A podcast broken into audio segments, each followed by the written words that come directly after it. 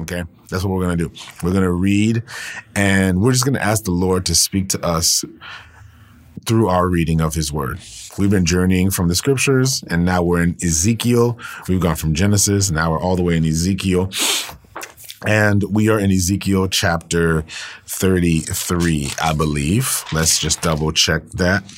Um, yes, I think we're in, yes, we're in Ezekiel chapter 33. And so let's get right to it, y'all. Okay. We're going to pray.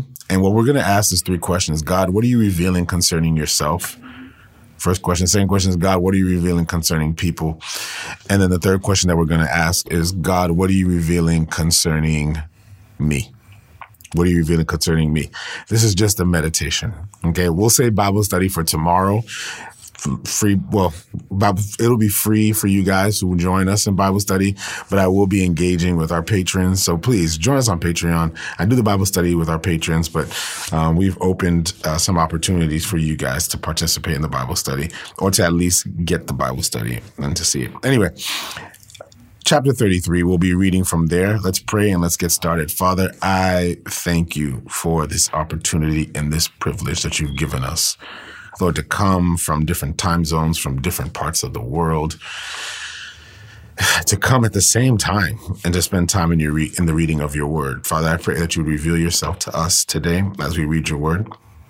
Um, give us a revelation of who you are, not just information as to what you said.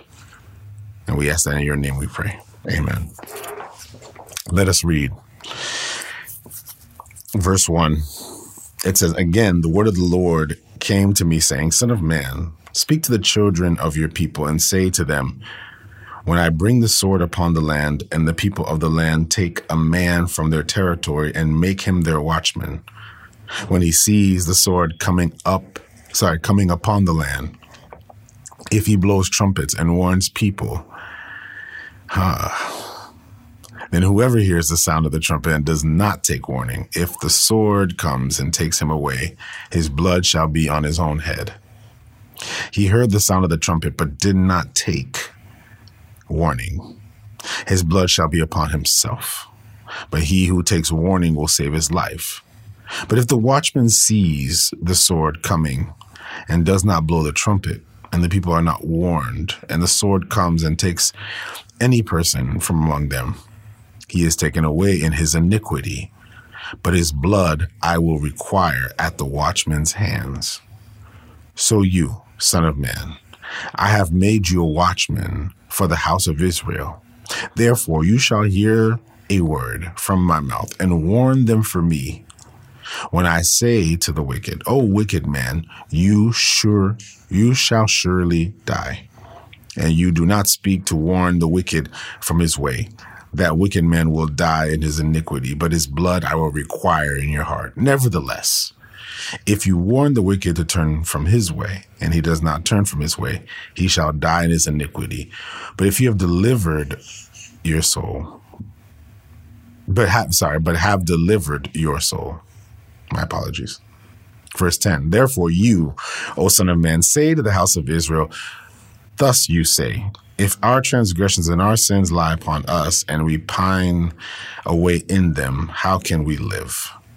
Say to them, As I live, says the Lord God, I have no pleasure in the death of the wicked, but that the wicked turn from his way and live. Turn, turn from your evil ways, for why should you die, O house of Israel? Verse 12, Therefore you, O son of man, say to the children of your people, the righteousness of the righteous man shall not deliver him in the day of his transgression. As for the wickedness of the wicked, he shall not fall because of it in the day that he turns from his wickedness. Nor shall the righteous be able to live because of his righteousness in the day that he sins. When I say to the righteous that he shall surely live, but he trusts in his own righteousness, and commits iniquity, none of his righteous works shall be remembered. But because of the iniquity that he has committed, he shall die. Again, when I say to the wicked, you shall surely die, if he turns from his sin and does what is lawful and right, if the wicked restores the pledge, gives back what he has stolen, and walks in the statutes of life without committing iniquity, he shall surely live, he shall not die. None of his sins he has committed shall be remembered against him. He has done what is lawful and is right, he shall surely live. Yet, the children of your people say, The way of the Lord is not fair, but it is their way which is not fair. When the righteous turns from his righteousness and commits iniquity, he shall die because of it. And when the wicked turns from his wickedness and does what is lawful and right, he shall live because of it. Yet you say, The way of the Lord is not fair. O house of Israel, I will judge every one of you according to your own ways. Hmm. Verse 21 And it came to pass in the twelfth year of our captivity, in the tenth month, on the fifth day of the month, that one who had escaped from Jerusalem came to me and said, The city has been captured.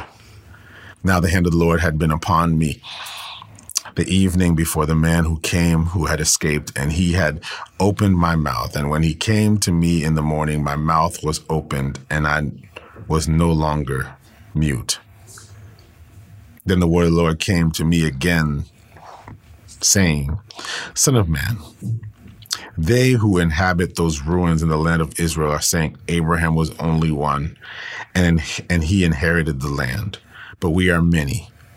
The land has been given to us as a possession. Therefore, say to them, Thus says the Lord God. You eat meat with blood. You lift up your eyes toward your idols and shed blood. Should you then possess the land? You rely on your sword. You commit abominations and you defile one another's wives.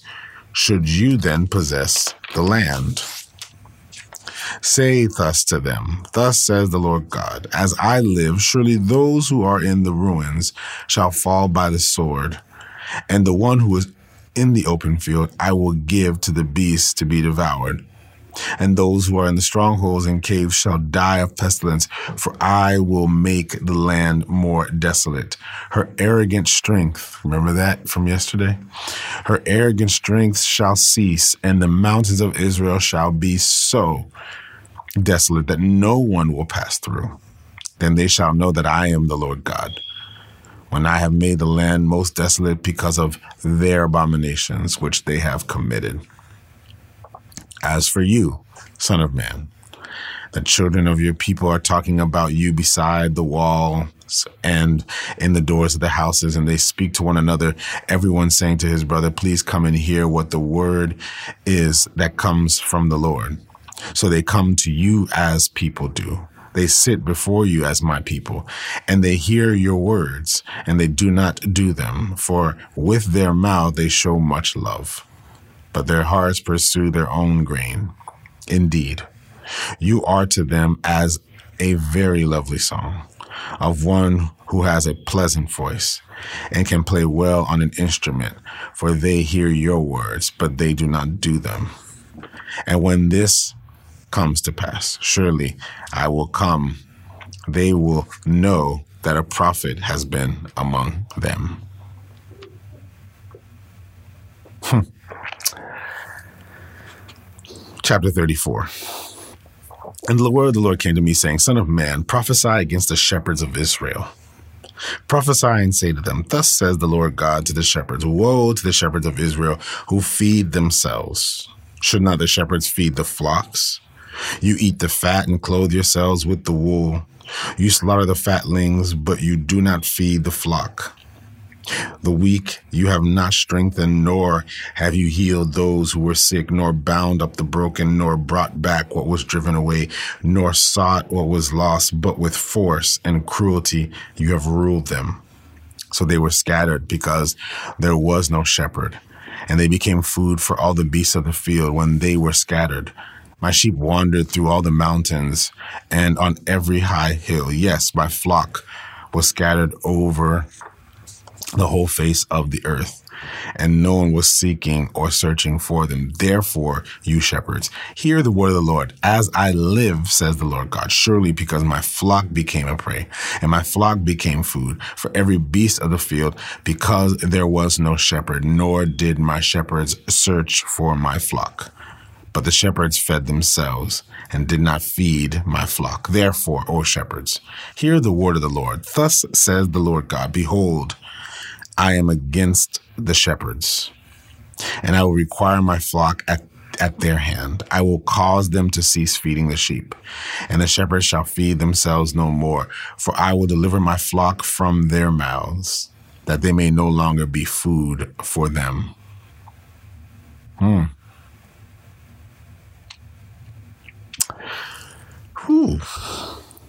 Verse 11. For thus says the Lord God, indeed I myself will search for my sheep and seek them out. As a shepherd seeks out his flock on the day he is among his scattered sheep, so I will seek out my sheep and deliver them from all the places where they were scattered on a cloudy and dark day, and I will bring them out from the peoples and gather them from the countries and bring them to their own land. I will feed them on the mountains of Israel, in the valleys, and all the inhabitants, and also in all the inhabited places of the country. I will feed them in good pasture. And their fold shall be on the high mountains of Israel. There they shall sorry, they shall lie down in a good fold and feed in rich pasture on the mountains of Israel. I will feed my flock and I will make them lie down, says the Lord. I will seek what was lost and bring back what was driven away, bind up the broken and strengthen what was sick. And I will destroy the fat and the strong and feed them in judgment. And as for you, O my flock, thus says the Lord God, behold, I shall judge between sheep and sheep, between ram and goats. Is it too little for you to have eaten up the good pasture, that you might tread down with your feet the residue of your pasture, and to have drunk of the clear waters that you must foul, sorry, you must foul the residue with your feet? And as for my flock, they eat what you have trampled with your feet, and they drink what you have fouled with your feet. Therefore, thus says the Lord God to them, Behold, I myself will judge between the fat and the lean sheep. Because you have pushed with side and shoulder, butted all the weak ones with your horns, scattered them abroad. Therefore, I will save my flock, and they shall no longer be a prey. I will judge I will judge between sheep and sheep. I will establish one shepherd over them, and he shall feed them, my servant David. He shall feed them and be their shepherd, and I, the Lord, will be their God, and my servant David, a prince among them. I, the Lord, have spoken. I will make a covenant of peace with them and cause wild beasts to cease from the land and they will dwell safely in the wilderness and sleep in the woods. I will make them and places all around my hill a blessing. I will cause showers to come down in their season. There shall be showers of blessing. Then the trees of the field shall yield their fruit, and the earth shall yield her increase. They shall be safe in their land, and they shall know that I am the Lord, when I have broken the bands of their yoke and delivered them from the hand of those who enslaved them. And they shall no longer be prey for the nations, nor shall beasts of the land devour them but they shall dwell safely, and no one shall make them afraid. I will raise up for them a garden of renown, and they shall no longer be consumed with hunger in the land, nor bear the shame of the Gentiles any more. Thus they shall know that I, the Lord their God, am with them, and they, the house of Israel, are my people, says the Lord God. You are my flock, the flock of my pasture. You are men, and I am your God, says the Lord God. We'll read one more chapter and then we'll call it. Moreover, the word of the Lord came to me, saying, Son of man, set your face against Mount Seir and prophesy against it, and say to it, Thus says the Lord God, Behold, O Mount Seir, I am against you. I will stretch out my hand against you, and I will make you most desolate. I shall lay your cities waste, and you shall be desolate, and you shall know that I am the Lord. Because you have had an ancient hatred, and have shed the blood of the children of Israel by the power of the swords at the time of their calamity, when their iniquity came to an end. Therefore, as I live, says the Lord God, I will prepare you for blood, and and blood shall pursue you, since you have not hated blood. Therefore, blood shall pursue you. Thus, I will make Mount Seir most desolate, and cut off from it the one who leaves and the one who returns, and I will fill its mountains with the slain. On your hills and your valleys and in all the ravines, those who are slain by the sword shall fall. I will make you perpetually desolate, and your cities shall be inhabited. Then you shall know that I am the Lord. Because you have said, These two nations and these two countries shall be mine, and we will possess them, although the Lord was there. Therefore, as I live, says the Lord, I will do according to your anger, according to the envy which you have showed in your hatred against them, and I will make myself known among them when I judge you. Then you shall know that I am the Lord.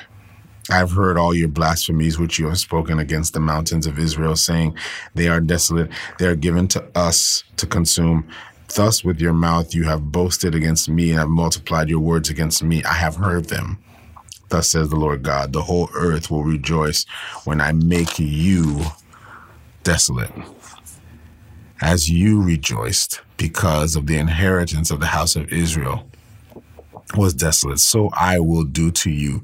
You shall be desolate, O Mount Seir, as well as all of Edom, all of it.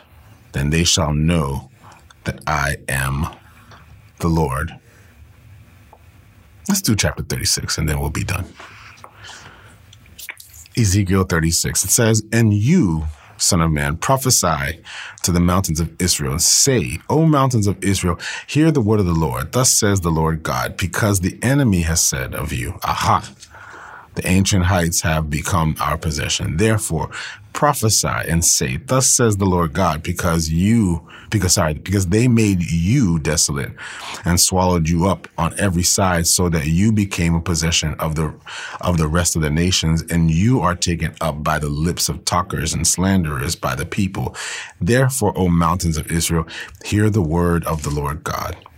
Thus says the Lord God to the mountains, the hills, and the rivers, the valleys, the mountains, um, the desolate wastes, and the cities that have been forsaken, which became plunder and mockery to the rest of the nations all around. Therefore, thus says the Lord God.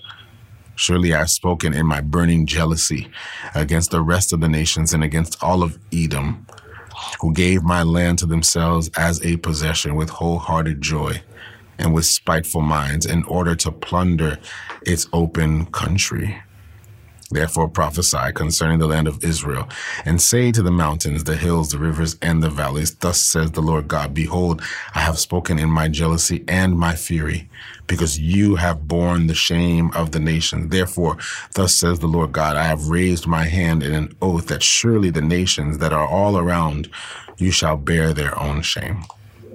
But you, O mountains of Israel, you shall shoot forth your branches and yield your fruit to my people Israel.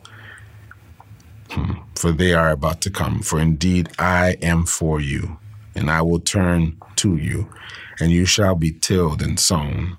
I will multiply men upon you, all the houses of Israel, all of it.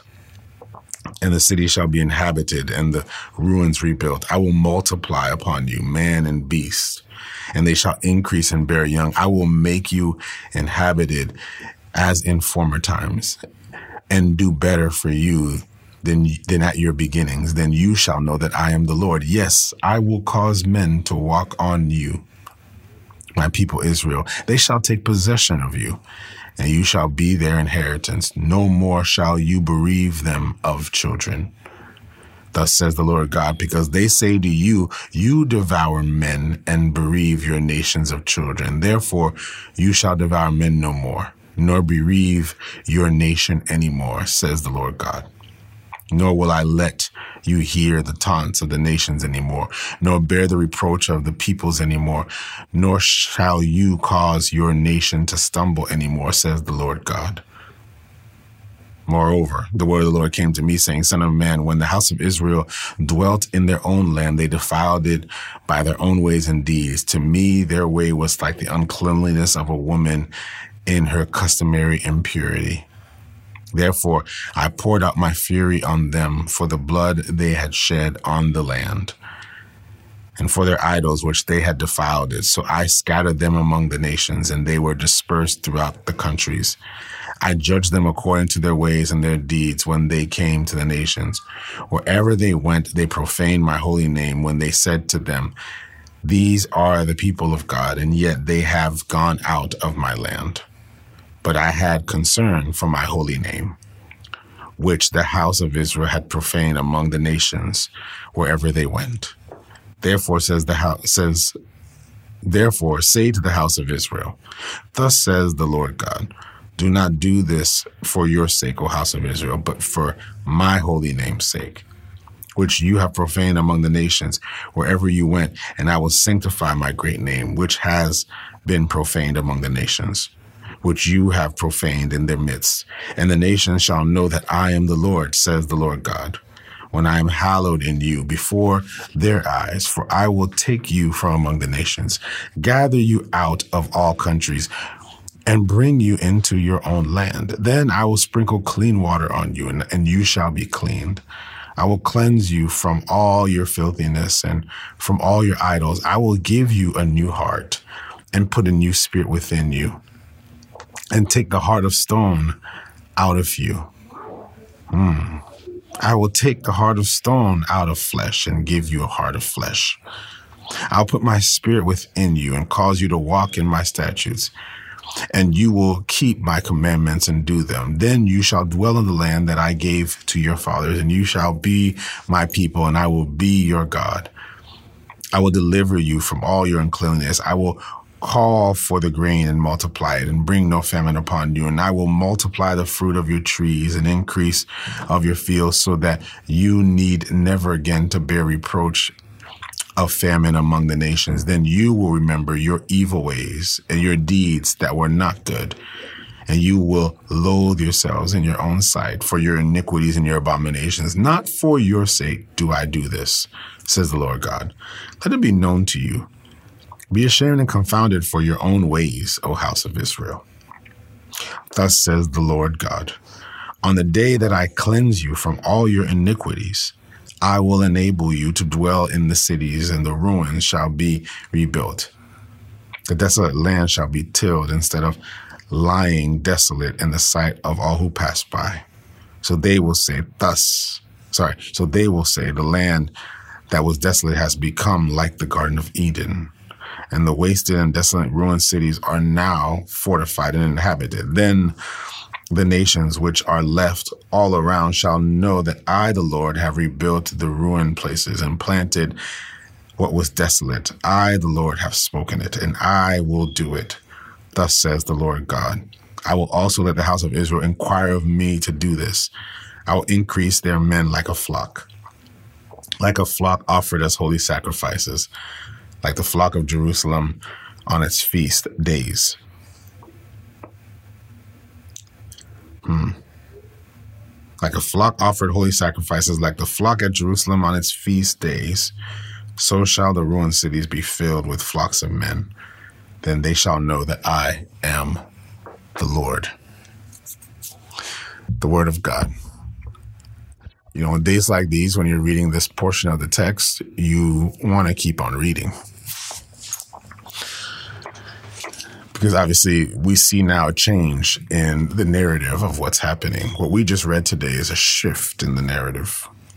We see at the beginning, Ezekiel is not really saying anything sweet. The first part of this this book is isn't easy to read because you it, it almost seems hopeless. You just see judgment, judgment everywhere, judgment on Israel, judgment on the neighboring nations, Edom, judgment on um, um, Ethiopia, judgment on Egypt. We see judgment all around, and God executing his judgment by the Babylonians, through the Babylonians. Babylonians have become servants of God in a way. And we spoke about this yesterday that God is, in many ways, resetting things. He's reorienting, reordering things because the entire region has fallen completely apart. And so we see here a shift in the narrative as we finish reading through um, chapter 34 or chapter 33. Ezekiel receives news that Jerusalem has fallen. Remember, he prophesied this already. He prophesied the fall of Jerusalem, and now Ezekiel has heard the news. He's received the news that what he has prophesied has come into fruition. And then he speaks about the cause of Judah's ruin. And so we read through chapter 33 and we see now everything that Ezekiel spoke about has now come to pass. and we know the purpose by which it's all come to pass. Mind you, remember, we've read all this already, right? We've read this through uh, First and Second Kings and, and First and Second Chronicles. We read about the fall of Jerusalem from David to Solomon. Let me back that up. From David to two split nations, Israel in the north, Judah in the south. And so we see now one nation forming and another nation forming in the north. The nation in the north was attacked and overtaken. And we read this already. And they were brought into captivity. And now the nation in the south has been brought into captivity. We've seen all this happen. We're just seeing it now from Ezekiel's perspective. Ezekiel was among the exiles. And so Ezekiel's already living the exilic life. He's not in Israel but he's prophesying concerning Israel. And so all the revelations that we saw from the beginning now have been brought to light that the purpose that the reason or what the, the, impetus, what instigated all of this activity, what instigated all of what has transpired has been Israel's worship of other gods in God's temple. We spoke about this before, how when we talk about the worship of other gods, we know the practices explicitly. Um, what transpired in these temples, these were evil practices. The practices of these Canaanite gods, these pagan gods, were those of of horrific things, which we're not going to speak into all these all detail about it. However, we now move forward and we see now God is instituting his justice. Understand here that, and you, you'll hear me say this over and over again, and that I keep and continue to use this term justice over and over again because this is so critically important to understand that justice embodies the character of God. God isn't just for justice, God is just. You cannot separate God from justice. As a matter of fact, what God is about is establishing his justice. That's what God is about. From the beginning, when he gave man dominion over the earth, God established his kingdom. Wherever there's a kingdom, there is a law. There is an authority. There's a sovereignty. And God has extended his sovereignty through humanity.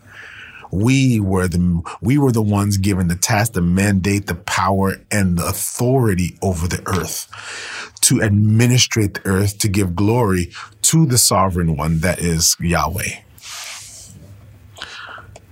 But of course, we know that mankind has a tendency to want to seek not Yahweh's agenda, but mankind's individual agenda, mankind's communal agenda, mankind's group thinking. Man has a way of wanting to do what's good for themselves. And so we began to see division and fracture because man wanted to do what man wanted to do, not what God wanted to do through mankind. And so God has separated himself, and yet God is still about establishing his authority and his kingdom on earth. Understand this. This is why when we, when you really, you know, I don't want to go into full Bible study here, but when you, when you really study Jesus' teaching, you're going to understand that what Jesus was about was his kingdom. A large part of Jesus' teaching is about the kingdom. As a matter of fact, it's in part what got him in trouble because this whole kingdom thought made a lot of folks who you know, who were uh, of of uh, political power made a lot of folks uneasy. And yet we see here what God is doing is he is establishing a kingdom, a rule to see the flourishing of the earth, to see the earth flourish. This is what God wants to do. God has extended himself through humanity. But humanity wants his own thing. And so when humanity, any form of justice that's about the human ideal, the individual ideal, the personal ideal, the racial ideal, the ethnic ideal. You can go all day on this. It is not justice. It is not justice. And often I ask myself the question well, what drives our government? And I'm not talking about, oh, just the United States government. What actually governs us as a people? Is it the word of God? Is it the heart of God? Is it the spirit of God? Or is it the spirit of man? Mankind wanted to do what mankind wants to do. Mankind wanted to extend his power. Mankind wanted to extend his authority over others. It's funny how we've been given authority over the earth, and yet we're trying to take authority over each other. Funny how we've given power and authority over the earth, and yet we spend more time trying to prostrate power over each other. The sad reality is that we all, who ought to be one, are all fractured and separated, wanting our own agendas. The reason why we're against one another is because we're really about ourselves. At the end of the day, we're really about ourselves. Everybody trying to push their own agenda and their own thing.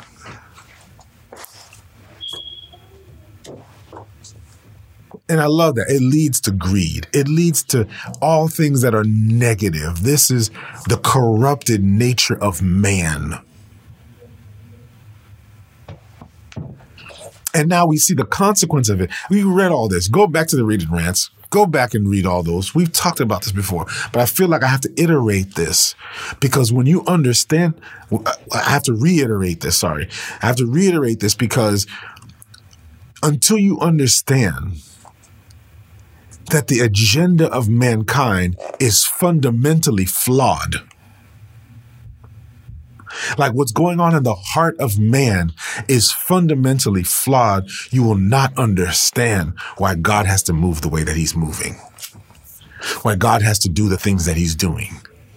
Why God is moving through this, this region in this way because Israel was supposed to bring God's kingdom on earth. This was Israel's mandate. This is why Israel was called. They're given this land to establish a new kingdom under a new law, not one of power, but of one of love. Not one of control, but one of submission.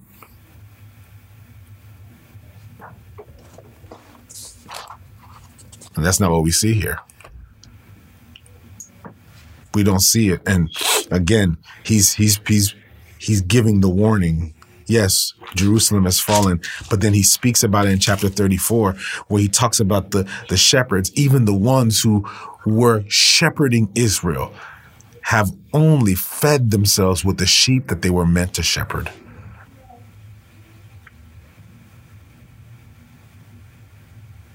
They're the ones who were called to protect to love, to nurture a people, the leaders of Israel, the shepherds of Israel.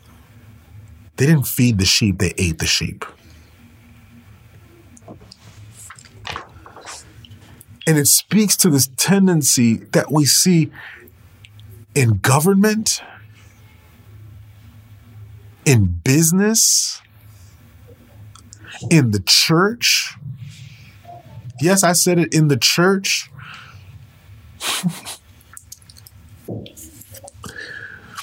You know, people say, well, the church has become a business. The church is worse than that. And the business is worse than that. Is that we've become self gratifying, self pleasing, self protecting, self glorifying people. Our ideal is not governed by the heart of God. Our deal, our ideal has been governed by the wicked heart of man. And I say that, and I, I don't. I want to make sure y'all don't think I'm sounding, you know, so apocalyptic. But this is an apocalyptic book, exposing the reality that at this point, man in and of himself, man in himself, is fundamentally, fundamentally flawed, fundamentally broken. And Israel's fallen into the same predicament as they have because Israel has become them. The shepherds have eaten the sheep.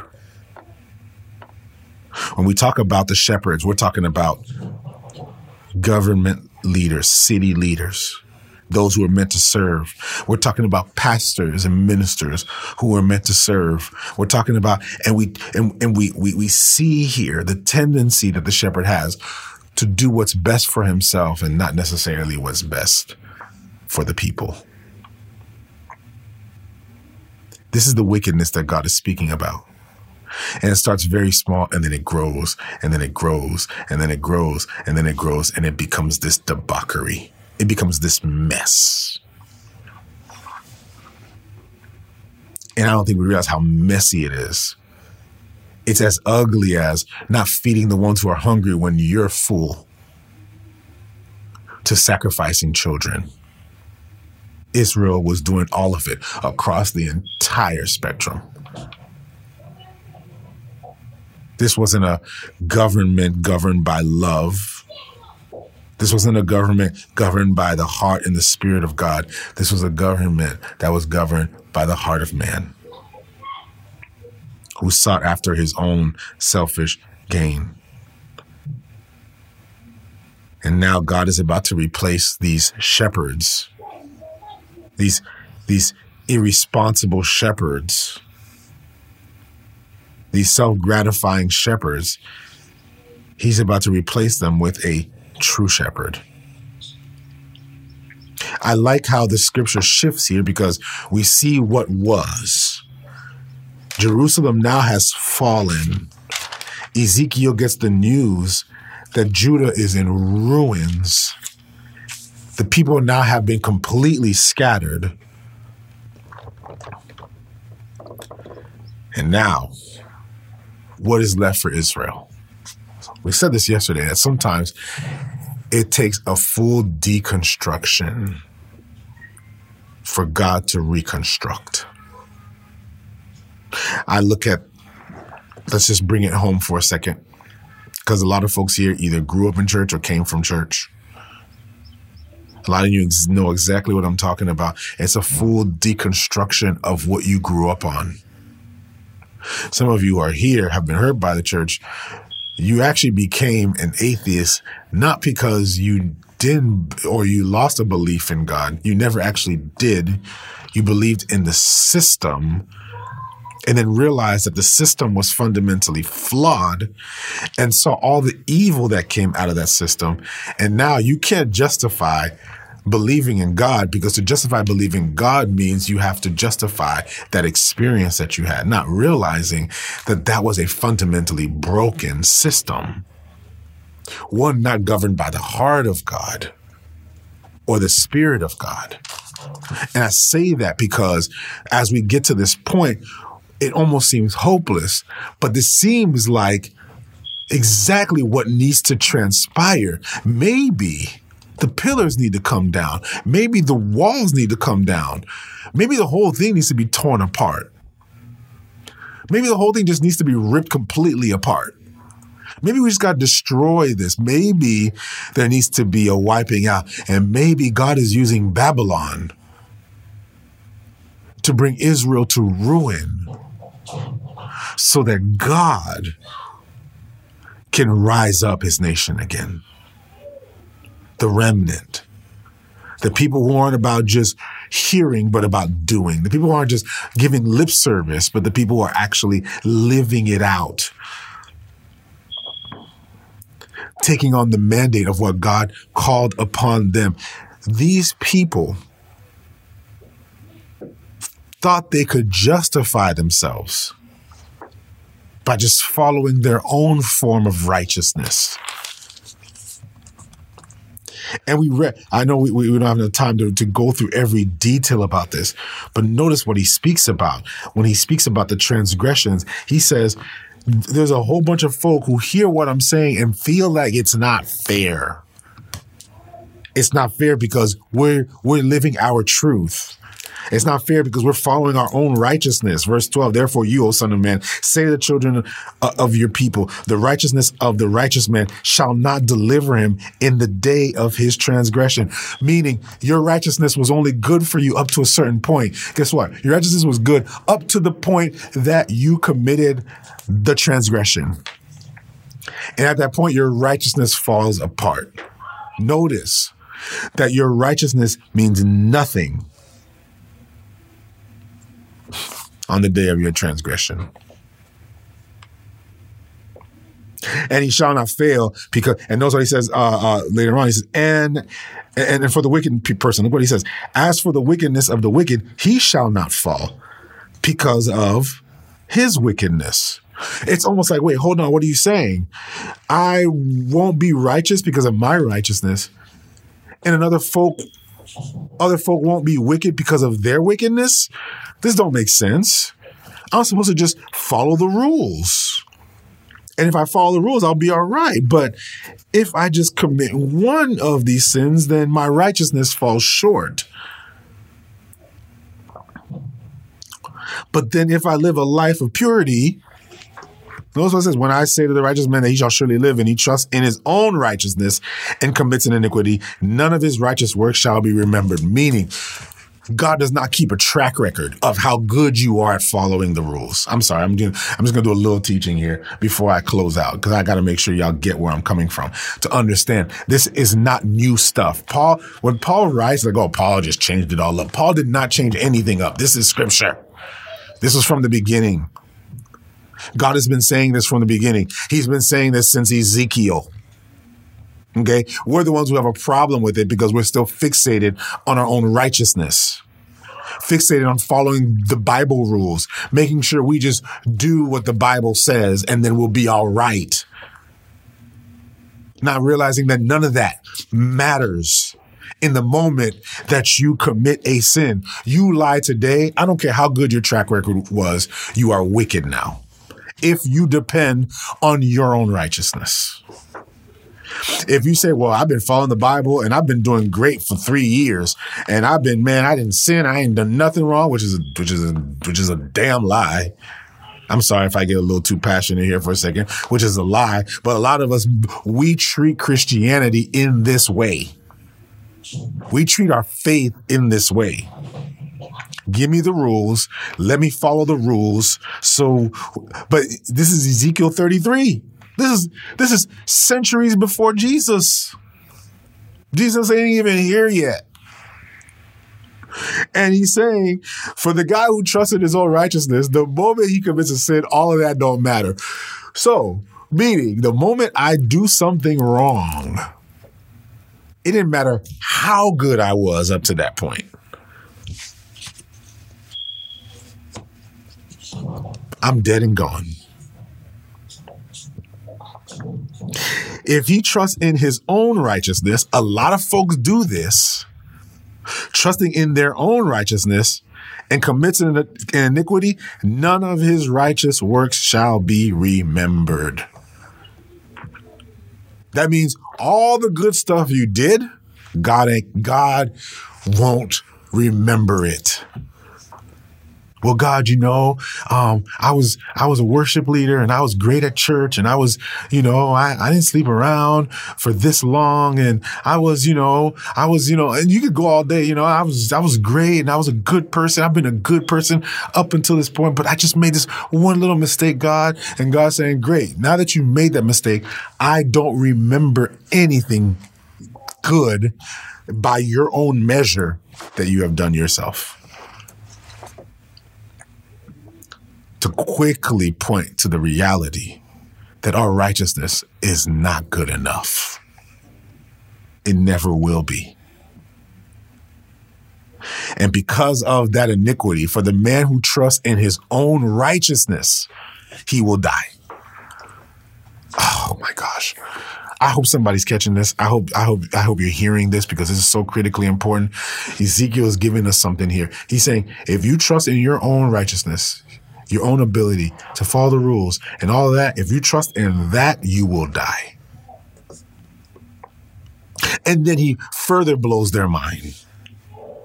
When he says, again, when I say to the wicked, you shall surely die, if he turns from his sin and does what is lawful and right, if the wicked restores his pledge, gives back what he has stolen, and walks in the statutes without committing iniquity, he shall live. So, meaning in that moment that he turns from his sin, that word turn from his sin is the same word for repentance.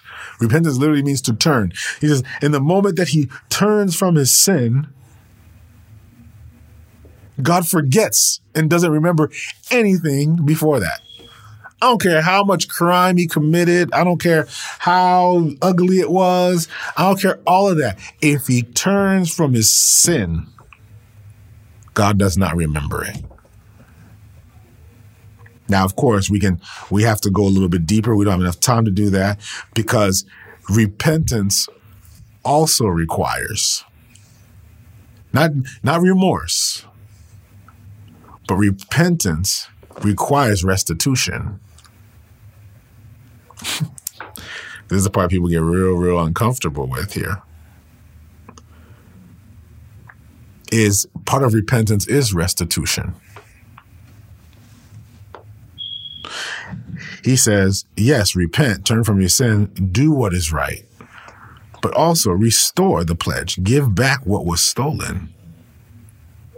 Walk in the statutes of life without committing iniquity and again, another conversation for another day because I don't, I don't even want to start there because then we're gonna just have, we're just we're just gonna be, it's gonna get ugly here. Just remember that there's, you can't just say I repent and then move on. You have to repent and then you have to actively participate in restoring what was broken in what you did. And we don't get enough time. We don't have enough time to really speak on this that sin is generational. And if sin is generational, in the same way that you receive the blessings of your fathers, you can take on the sins of your fathers. And so, if the sins of your fathers have contributed to the blessings of your fathers, then you have to actively participate, not just in repentance, corporately, because corporate sin is a thing in the scriptures, but not just corporate sin is a thing in the scriptures. Corporate repentance is a thing, and corporate restitution is a thing. That's the part that people miss. Is they say, "Forgive us and let's move on." No, we don't get to move on. Now we have to work together to fix what was broken the generation before.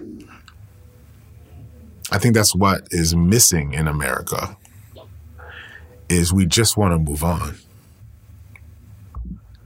Y- y'all caught that. What, what's missing in America is we just want to move on.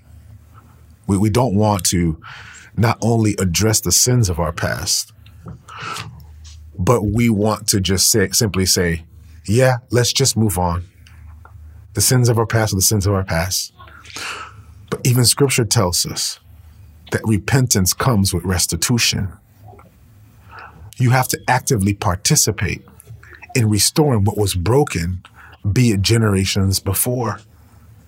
If there's going to be justice and healing, this is the heart of Christ. The problem is a lot of us just want to move on. We want to forget. But then when it's 9 11, we want to never forget.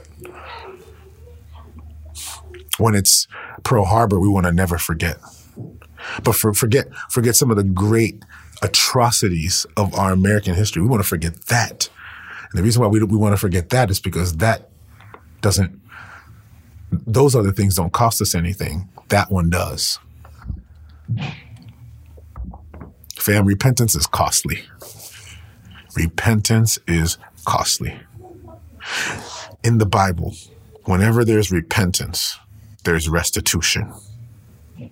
The problem is, is that we want to simply look at our history, be it generational, be it corporate, be it whatever it may be. We want to just look at our sin, ask for forgiveness, and just move on. You don't get to just move on. You have to actively participate to restore what was already broken. We want to forget our ugly past in America, but we don't want to address how we can participate together to bring restoration to what was broken.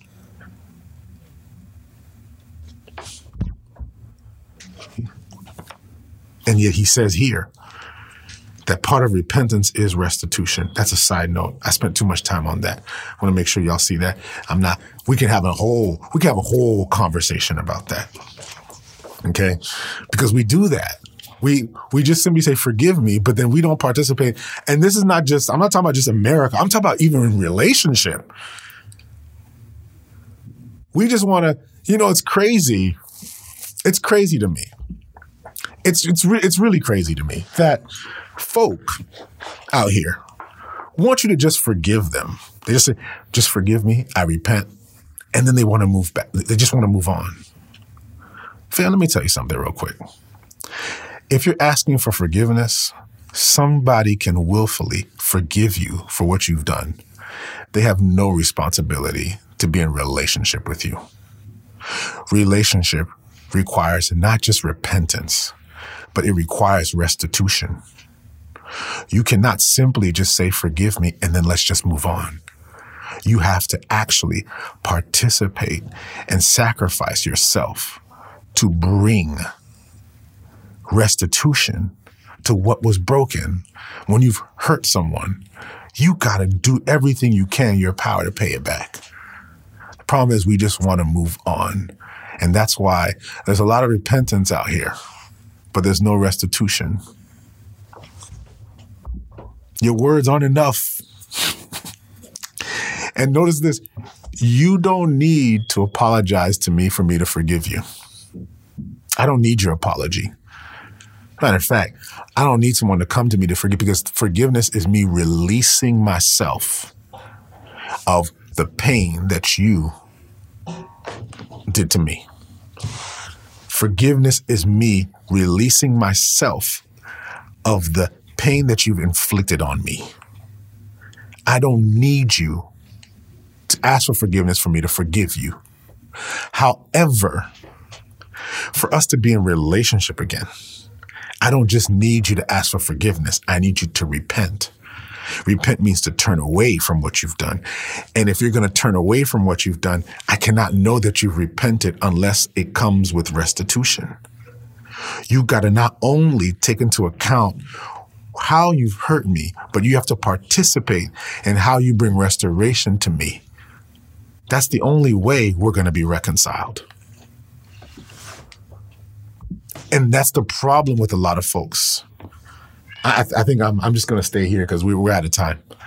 I, I, wanted to talk about something else, but we'll take that tomorrow. But I think, and, and just, just some wisdom. I'm just giving some wisdom here, fam. Too many of us forgive in the wrong way. We forgive thinking that forgiveness is giving someone permission to come back into our lives. And that's not true. Forgiveness is actually releasing someone of whatever crime they committed against you. Whatever pain they had inflicted you is to release the responsibility to that person. Forgiveness is not bringing someone back into your life. The problem is a lot of people think that forgiving someone is to allow someone to come back into your life. No, that's not what it is. Reconciliation is allowing someone back into your life. You can forgive someone and not be in relationship with them anymore. You can forgive someone and not you know, be close to that person anymore. Because if you're a toxic person, I cannot keep you within the periphery of my life to continue to inflict pain on me. But I can forgive you for what you've done. Did you hear me, fam? I can forgive you for what you've done. But just because I forgave you doesn't mean that you have permission back into my life. If you're a toxic person with a toxic pattern, with toxic behavior, forgiveness is not me allowing you to continue to inflict pain on me. No, forgiveness is me releasing you of what you've done. Now, can there be reconciliation? Yes, but reconciliation requires repentance not just in asking for forgiveness. And a repentance is actually changing your mind and seeing the toxic behavior and seeing exactly what you did and saying, I'm going to turn away from that way of thinking. But it doesn't just stop there. That's not enough because true repentance comes with restitution.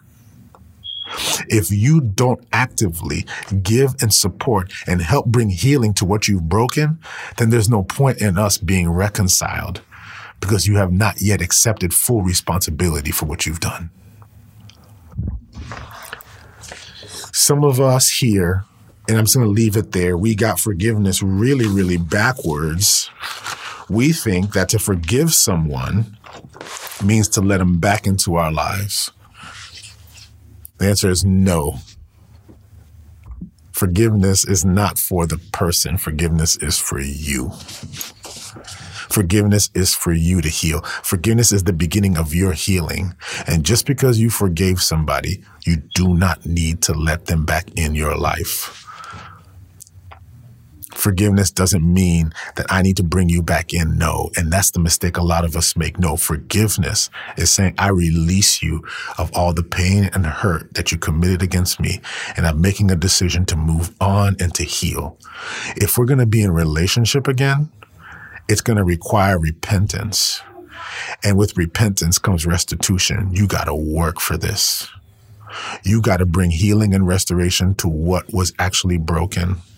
And if you can't participate in me to bring healing to what was broken, then there's no reason for us to be in a relationship. And see, that's the thing, fam, is a lot of us, we give people access back into our lives when we shouldn't.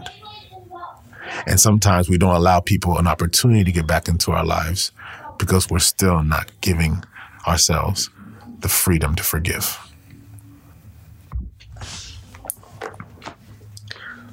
So I'm going to call this read and rant repentance and restitution. we didn't get to finish everything, but these are just a few thoughts. I got to get going, but I really want to sit on that today. I want to sit on that today. I'm going to post this on Patreon, okay? Um, so patrons, you'll get this. I'm going to edit it real quick and post it for you guys on Patreon. Um, so you guys can have it. But I, I, I really want to encourage you, fam. Really want to encourage you, even today. There are those of us who we are still holding on to grudges from people who've hurt us. Forgive them and move on. And forgiving does not mean give them a phone call and say, Hey, let's just make this work again. That is not forgiveness. Forgiveness is saying, "Hey, I've, I'm I'm releasing you." And if you want to make this work, if you want to make this work, it's to be it's to cost something. and that's okay. That's not sinful, fam. that is not sinful. All right? So love y'all. Um it's good to see you guys. We're to pray. We're to pray to close, but I really just want to want you to soak on that for a minute. If there's anything I want to close with, is this Jesus. This is a foreshadow of Christ. This is a foreshadow of the gospel and the heart of God. That those who may think it sounds unfair, grace is not fair. Fam, grace is not fair. That's the whole thing about grace. And I didn't even get into all that. Grace is not fair. Grace is not fair at all, fam. Grace will allow a wicked person into heaven and allow a self righteous person to go to hell. Grace is the kind of thing that people say, well, I've been a good person all my life. I should be okay. When they realize they're getting less than the person who hasn't done anything good and yet has received it. Grace requires you to let go of your own power and to trust in God Grace says, I'm going to let go of my own self righteousness. And I'm going to trust in what God has done. My righteousness is never good enough. It's going to have to be God's. God's righteousness is going to have to work in me and through me. That's what grace does. Grace is the equalizer. grace is the equalizer. And today, if we read this, let let this be a foreshadow of the work that God is doing, not just through the children of Israel, but the, for, for the sake of all others. Notice he has not just said this is for Israel. He said for the wicked man and the righteous man, and how the wicked man can be made righteous, and how the righteous man can be seen wicked. So today, where are you on this spectrum? Are you trusting in your own goodness? Or are you trusting in the one that can only make you righteous? The only one who can make you righteous. And when you experience the righteousness of God, the forgiveness of sins, that's when you have power to overcome all the difficulties of forgiving. You've been forgiven. One last thing. Don't ever think because you have forgiven someone, you need to be in relationship with them. Because God has forgiven everyone of their sins. Jesus died on the cross as a payment for all sin, for the forgiveness of all sin. All sin has been forgiven. Your sins have been forgiven. Everyone's sins have been forgiven. I don't care if they're in the prison. I don't care if they're on death row. I don't, wherever they are, their sins have been forgiven. But just because your sin is forgiven doesn't mean you're in relationship. Many folks are in relationship with Christ, and many folks aren't. And the folks that aren't, it's not because their sin was wasn't forgiven. It's because they have not yet repented and reconciled. So today, let's not look for the forgiveness of sins. You've already received it. Let's seek reconciliation that can only come through submission, through repentance, and through faith. Love you guys, fam. Father, I thank you today as we close this time today. Father, I just pray, Lord, that you would teach us to trust in you, to trust entirely on you. Father, to lean ourselves entirely on you. Father, I pray for each and every individual who's hearing this today, Father. Let them be reminded of the forgiveness that they've received, but the necessity of repentance. And Lord, among one another, let we know that we're not just sim- simply speaking the word of repentance, but that we're participating. We're participating in restitution. Guide us throughout this day, Lord. Remind us of that in all that we do. And we say that in Jesus' name. Amen.